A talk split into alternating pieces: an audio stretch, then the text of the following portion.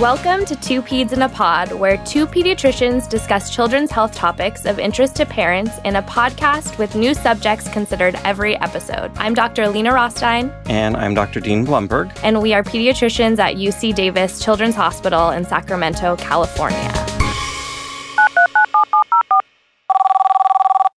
Hi, you've reached Two Peds in a Pod. Leave your question about your child's health at the beep.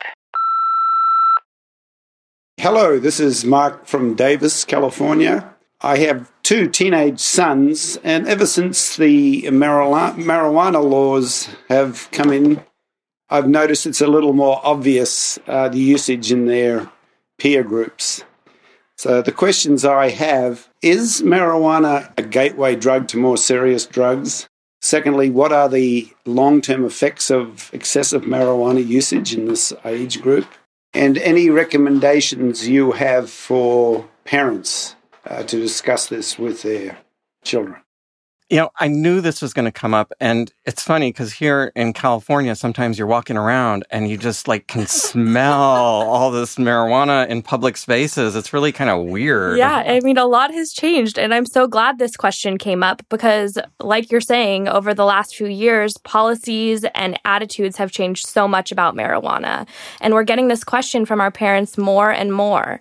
There's a ton of new evidence and studies that have been done looking into marijuana and its effects. That's right. And I've seen studies that look into everything from how exposure can affect a fetus during pregnancy, to breastfeeding, to teen use, and how use can affect a person later in life.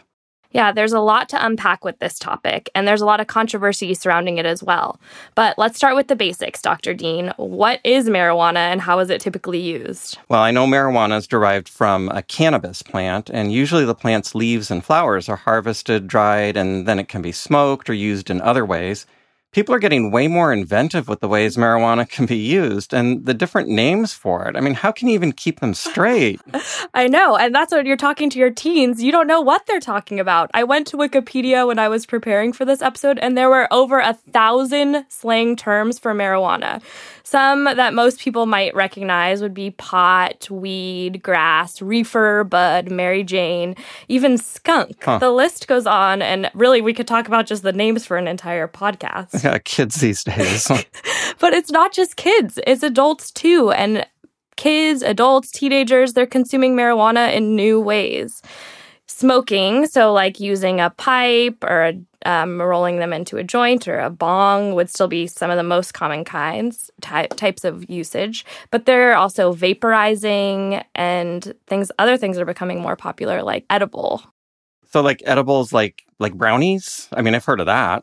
Yeah, edibles are slang for baking marijuana into brownies, but they also have things like they're making chewing gum, they're putting it into topical solutions, they're making sodas with cannabis. You're kidding. No, I swear. That's quite a list, and I'm sure with its increasing availability, that list will continue to grow. But let's step back for a second and talk about marijuana, what's in it that gives people the feeling of getting high, the intoxication that makes it so popular. Yeah, so the psychoactive component in cannabis is tetrahydrocannabinol. I'm glad you said that because that's quite a mouthful. Yeah, the more familiar abbreviation that most people would know is THC. I've heard of that. Yeah, and THC is just one of nearly 500 compounds within the plant, including 65 other cannabinoids. One of the most popular that we know about is CBD or cannabidiol.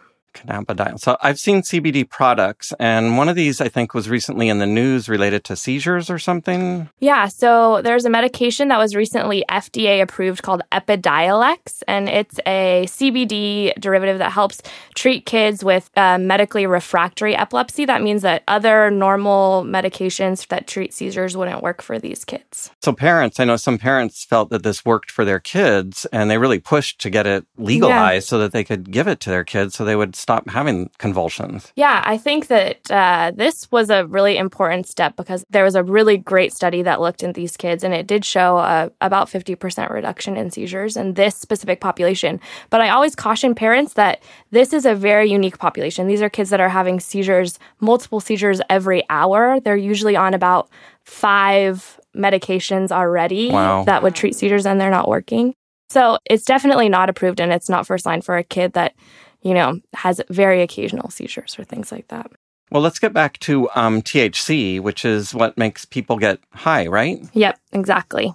So I was reading a study that looked at how the concentration of the psychoactive compound THC has changed, and that it's significantly increased from an average of 4% in the 80s to 12% like now. Yeah, that's a big jump. I mean, back when you were growing up, that's maybe why people weren't getting as high as they are now. But this is a huge increase, and I think that this increase in THC is one of the main reasons that we're seeing more side effects these days. Well, let's talk about where marijuana stands from a legal standpoint, because I know here in California, there was a proposition that passed in 2016, and this expanded use to allow recreational marijuana for people over 21. And in California, we'd had medical marijuana for a while, but now pretty much everybody can do it. And what's going on in other states? Yeah, that's a good question. Recreational marijuana, like it's legal here in California, is only legal in 9 other states. But the medical use, like you were talking about, is legal in a lot more. So in 31 states, you can use cannabis with a doctor's note saying that you need it. In all of the other states, so not the 9 where it's legal for recreational use and medical use, and then the other 31 where it's just medical use. In all other states, it's still illegal, but if you're caught with marijuana or you're smoking marijuana, the consequences are different in each of those states. Well, tell us which of the 9 states is the recreational use of cannabis legal? Yeah, so right now it's Alaska, California, Colorado, Maine, Massachusetts, Nevada, Oregon, Vermont, and Washington, plus Washington, D.C. Okay, and I remember Colorado was kind of a leader in this area because they kind of did a lot of the regulations and formulated the regulations for legal use of marijuana, right? Yeah, they were one of the first ones, and so a lot of the studies we're going to talk about today come from Colorado because they've done a lot of studies based on their policies from before this was enacted to after. Well, great. So we've got a track record to follow, but let's talk about here in California where now any adult can go to a marijuana dispensary and just purchase marijuana products, right? Yeah, that's totally right. I remember when the dispensaries opened and I was driving home and I saw this line around a building and I asked my fiance, Tom, I was like, what's that new place? And he's like, that's a dispensary. I was like, oh my gosh. And do you know the person who sells the marijuana, what that person's called? I don't know, a sales associate or something? Bud tender. No, like a bartender? Yep. I have to say, it's just like a new world out there, isn't it? Yeah, well, we've got to get used to it. And that's why we're talking about it. So I imagine there's some consequences that have come from legalization when it comes to kids. Yeah, you're right. So let's talk about the consequences, but I also want to talk about the benefits. So a lot of supporters out there say legalization of marijuana is great because it boosts the state's economy through tax revenues, more jobs. So that's because it's not underground anymore, so the state can like follow the sales and all. Yeah, and they tax it at a high rate, so it brings the state a lot of money. So that's good. That's a benefit. It also decriminalizes marijuana, and it gets minor offenders out of prison so that our law enforcement can spend their time focusing on larger community issues. Mm-hmm. And what about like regulation? Yeah, so they can regulate the things like the concentration of THC, make sure that there's not any other chemicals that are put into the marijuana. So theoretically, it should make the product safer. So like quality control. Exactly. So those are benefits, but what about the downsides? With increased availability, we're seeing an increase in different things. So we're seeing an increase in accidental ingestion of this in younger kids. Teenagers also have more access to this. So we're seeing earlier addiction, and their perception of the risks of marijuana is changing. I have to say, you know, I'm not sure adolescents' perceptions of risk are actually the role model for the rest of us. So there are known risks to using marijuana, right? Right. Marijuana smoke contains 50% to 70% more carcinogens, so cancer-causing compounds, than tobacco smoke.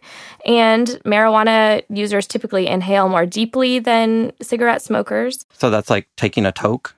Yeah, I don't know. I guess so. You must know more about this than I do these days. So we could see a risk of lung cancer associated with marijuana use down the line. Are there studies that show any of that? Well, there have been studies looking at this that show an increased risk of lung cancer and other lung conditions like bronchitis. The really hard part is that a lot of these people are also smoking things like tobacco products, and so it can be hard to tease out if it is necessarily coming from marijuana versus tobacco. So we need better studies on this down the line. Mm-hmm. Well, that's enough to keep me away from it, but there's a lot of other consequences too. And some of these are immediate consequences, and some of these are things that are going to happen, months or years later. Marijuana, we know it impairs memory and learning. Coordination, it impairs, and that leads to increased car accidents. And then high-risk behaviors, it'll increase those because probably kids who are high are going to have less inhibitions. Yeah, definitely. Yeah. So, and then there's certain conditions where teens are predisposed for like psychiatric illnesses. And if they use marijuana or other drugs, then this can like unmask those, make them paranoid and have psychosis. Yeah, there are a lot of interesting studies around that psychiatric component of it too. Mm-hmm. And it's so interesting because I feel like more and more people view marijuana as this no big deal drug and a substance that they're kind of like pushing away. It's natural, but I think it's really important for us to talk to parents and kids about their risks. We also see long-term risks.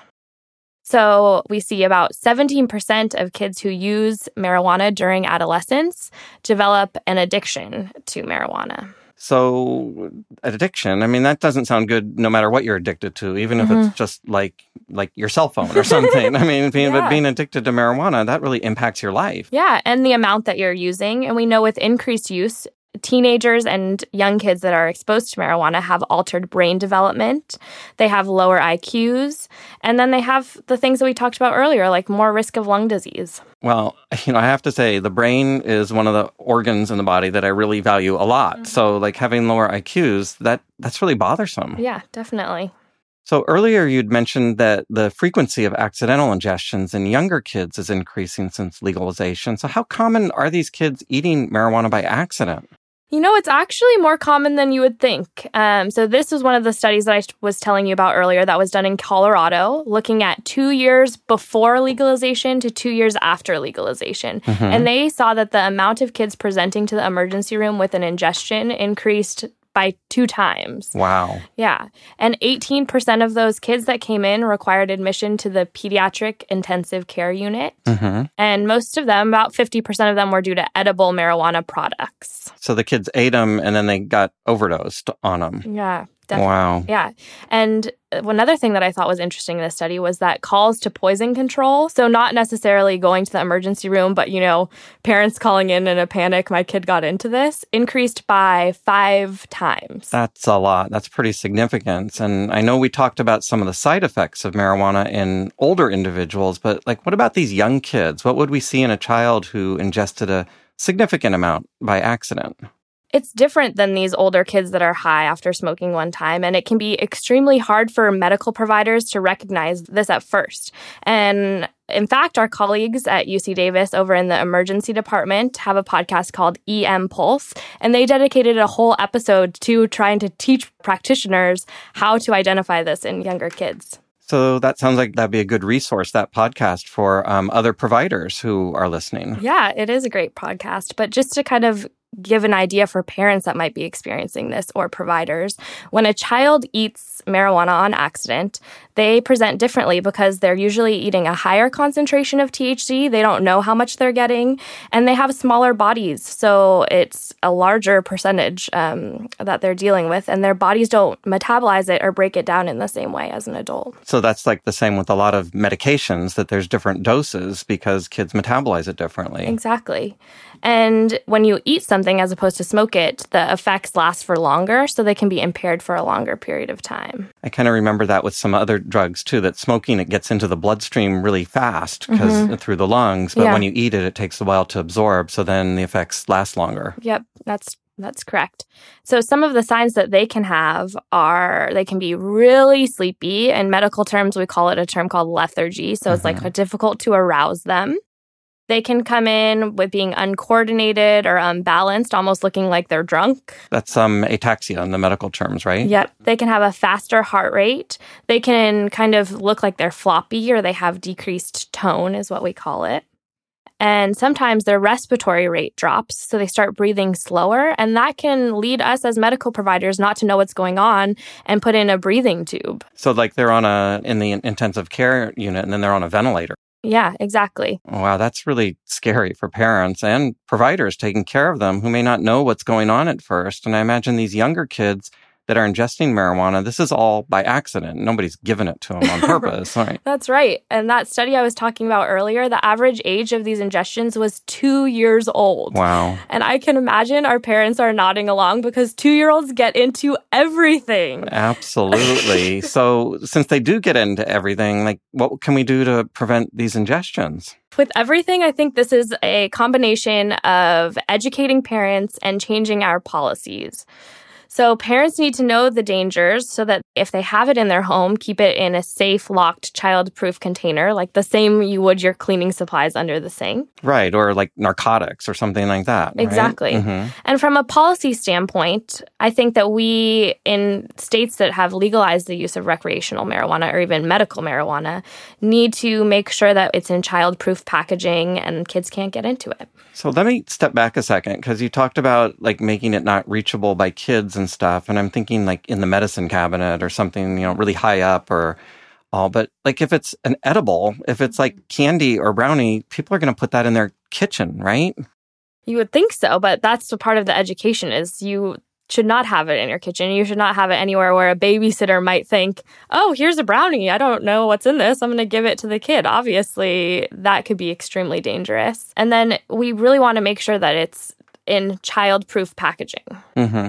So could you explain that a little bit further? Yeah. So right now, as the law stands in California, what leaves the dispensary needs to be a child-proof package. But there's talk in progress about changing it so that that leaves the dispensary is in a child-proof package, but not each individual brownie would need to be in a child-proof package. So like you would think when people get home, they kind of dispose of that child-proof package and maybe put it in a Ziploc or something. And we don't want that. Because if you buy like 6 brownies at the dispensary and you come home and you eat one brownie, then where do you put the other 5 brownies? Exactly. Like you just probably put them on the kitchen counter or something. Yeah. And then a kid gets into it. Yeah. So we really need to make sure each marijuana product is individually wrapped in child-proof packaging. So that sounds really important because if it looks like a food item, like we said, then we know that a kid's going to want to eat it. Right now in California, there are some good child-safe legislation about this where they can't look like, you know, an insect or a human or like be a really bright color or look like a fruit. So that is a step in the right direction. Because that's going to look like candy or something else and be really appealing for a child, right? Yeah. Yep. Okay, so let's talk more about teens, because they're a group that they wouldn't ingest accidentally. They know exactly what they're doing. They're trying to get high, and they want to try new things, take new risks, try new substances, and have high-risk behavior. So what have the studies shown in the adolescent population? Yeah, this has been sort of an interesting area because there have been quite a few studies looking at this, and they've shown different things, to be honest. So some have shown an increased use after legalization. Some have shown no change at all. So I think studies are still looking into this. But what they have shown is that teenagers that live in states that have legalized recreational marijuana view marijuana as less risky. Well, if they view it as less risky, then they're going to, I mean, it just makes sense. They're going to try it more, right? Right. And that's what people are saying, that they did studies like this looking at tobacco, and people who viewed tobacco as less risky were more likely to use it. So I think we're headed in that direction. And if it's legalized, even though you're supposed to be 21 before you can buy it, I mean, it's got to be more accessible to teens also. And so we're going to end up, teens are going to use it more in states where it's legalized. I mean, to me, that's just common sense. Is it? Yeah, I agree with you. Are we on the same page? I think we're on the same page on this one. Okay. I also want to mention a study that closely measured how marijuana affects adolescent cognition. So cognition, that's like learning and understanding, the process of thinking, right? Yep. And so this is looking at how marijuana affects thinking and processing in adolescents. Okay. So adolescents with marijuana use had a 10% decrease in their working memory. Working memory. What's what? So working memory is used for immediate perception and processing of something. So that means it's important for like making decisions and for guiding behavior in adolescents. Yeah. I don't think adolescents need any impairment in that. That sounds important. No, they don't. And adolescents using marijuana had a 10% decrease in their reasoning ability. Holy mackerel. Holy mackerel. Well, yeah, I think that the most concerning part of this study is that marijuana resulted in a 40% decrease in inhibitory control. So that means that they're going to be more impulsive if they have less inhibitory control, right? Yeah, and it will affect things like completing tasks and achieving their long-term goals. Well, that's no good. I mean, because then we would expect adolescents with marijuana use to be like less successful, like in life, in school, in life, and whatever, right? Yeah, I mean, not all adolescents, but the bottom line is that on average, they would be expected to have lower grades and fewer academic achievements down the line. So marijuana use seems like it's almost right up there with like alcohol use in terms of concern. Yeah, well, this study was actually showed that marijuana use had a stronger effect than alcohol on perception and comprehension. Wow, that's really concerning. I mean, I know there was a lot of press attention this summer about a study that looked at marijuana use while breastfeeding, and there's an article in the New York Times titled, "Breastfeeding Mothers Should Avoid Marijuana, Pediatricians Say." So, well, obviously they should listen to pediatricians. This is a really important study. It looked at THC and the concentration in breast milk, and it showed that THC is present in breast milk 6 days after a mother uses it. That's a long time. Yeah, and I think it puts us as pediatricians in a sort of a tricky spot because we know the effects of marijuana on the developing brain, but we also know the importance of breastfeeding and all of the benefits we get with breastfeeding. So what do we tell mothers who are breastfeeding and we know that they're having marijuana use? I think we educate them on what this study shows and what the complications of marijuana can be, and still say that we encourage breastfeeding. We encourage them to not smoke marijuana during the time they're breastfeeding their baby. That might be a tough choice for some parents, I can imagine. I can imagine. But it's a conversation that we at least owe it to our moms to have that conversation with them.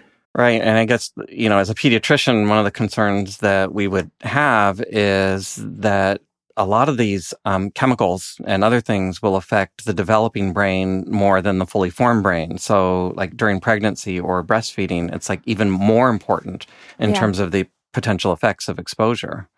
So like all things, we need more research on the subject. But in particular, could you go back and talk about marijuana use during pregnancy and how it actually affects the baby or gets to the baby? Yeah, studies suggest that THC can cross the placenta during pregnancy and it reaches the developing brain. We know that marijuana has the potential of harming a baby's brain development, and kids that were born to mothers who use marijuana tended to have lower birth weights. And lower birth weight's important because, as I remember, like if the lower than normal birth weight for a kid really can affect them lifelong in terms of their growth and development. Yeah, that's correct.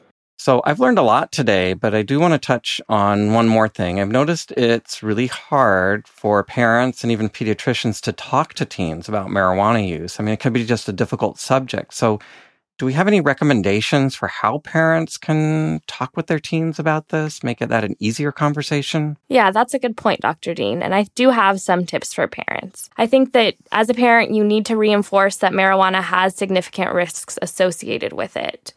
Tell your teen that their brain is still developing and marijuana may interfere with this normal development and lead to lower IQ and lower school performance issues.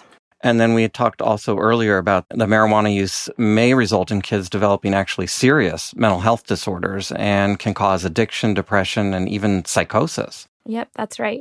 It's also still illegal for people under 21. So if scare tactics work with your child, you can scare them saying that they have the potential to be arrested, prosecuted, and it may affect their chance of getting into college or getting a good job down the line. And then safety, also, I guess it's important to talk with teens, just like alcohol or any other psychoactive substance, that they should never get behind the wheel themselves and never drive or be with somebody driving who's been smoking marijuana. And counseling your teen is important, but you also have to be educated about your own use. So like we've talked about in this episode, a lot more parents are smoking marijuana these days, but it's important to be a role model for your teenagers. So if you're smoking marijuana in front of your teenager, you can't really blame them if they go ahead and try it themselves. Right. That would be difficult. And like we mentioned, with increased ingestions, it's also important to keep all marijuana products away from children, including the young children. It should be treated like as a potentially toxic substance. It should be like in a childproof area, kept out of reach. And for small children, really the marijuana edibles and drinks are going to be particularly attractive to them and therefore really dangerous, right? Yep, totally. Well, I hope you learned a little bit something in this episode about marijuana and why your pediatrician may not be as liberal and progressive about this topic as some other people in your area. I want to just loop back into Mark's question earlier. Mm-hmm. So he was asking about his two teenage sons. He's seen an increased availability mm-hmm. of marijuana, which we've all seen, I think. Right. We can agree with him on that.